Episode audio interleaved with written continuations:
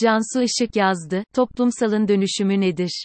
Uzun süredir, toplumsal olan nedir sorusunu soruyordum kendime. Uzunca bir süredir de bu konu üzerine kapsamlı araştırmalar yapmayı planlıyordum. Olur ya, şöyle rahat bir nefes alıp, yaşadığımız dünya üzerine esintiler olur. Kimi zaman şikayet ederiz hayattan, kimi zaman da hoşnutsuzlukları tekrarlarız. Artık limon yemekten bahsetmeyeceğim. Tatlı limon da değil üzerinde bahsedilen. Kuyuyu derinleştirme sakın, diye bir tabir vardır.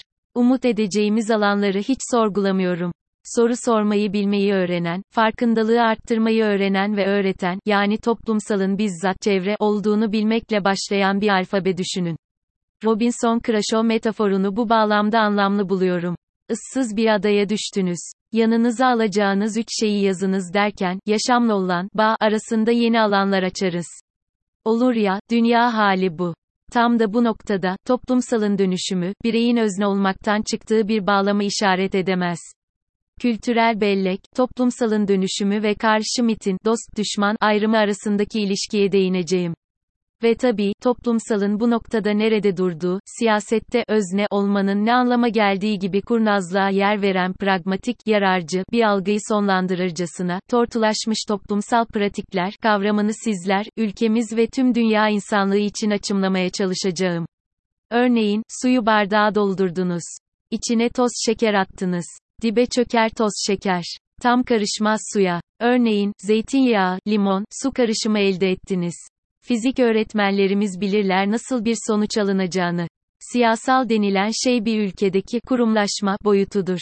Tortulamış toplumsal pratikler ise Ernesto Laclau'nun ortaya atmış olduğu bir kavram setidir. Tarihsel yenilikler ve radikal yenilikler arasındaki gelgitleri anlatır.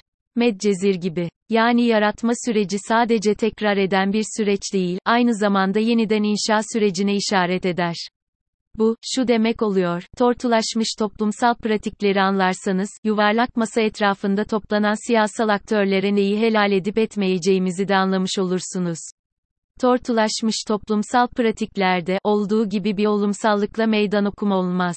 Kendi kurumlarının ve toplumsal hareketliliğin içinde bir yol vardır ve o yolun patikasında siyasalı anını gizlerler. Yani, vardırlar aslında. Bu bağlamda siyasal kimliksiz bir birey düşünmek bir o kadar da zordur. Toplumsal kimliklerin siyasallaşması ikili bir hareket yaratır. Kamusal kimliklerde görünürlük, ifade ve tolerans yeni öznelerde çoğulluk sanmayın ki, bu çoğulluk bir kimlik inkarı da değildir ve, ya da parçalanmış kimlik siyasasını desteklemekte değildir. Evrensellik siyasasının üstünlüğü ve tarihin gerçek hürriyetine kavuşmasıdır. Dolayısıyla, son zamanlarda gördüğüm bir eksikliği dikkate almanızı isterim. Anahtar kelime, gelenek, kültür ve kimlik değildir. Evrensel değerlere yerleşik evrensel ilkeler şarttır. Bu kapsamda, dost-düşman ayrımı keskin bir zıtlıktır belki, dostunu tanı, düşmanını bil cümlelerinde olduğu gibi. Tarihin gerçek hürriyeti, toplumsal muğlaklığı çözecek, yeniden inşa sürecinde yeni bir ulus devlet inşasındadır kurucu değer, evrensellik ilkesi ve değerleriyle birlikte hatırlanarak,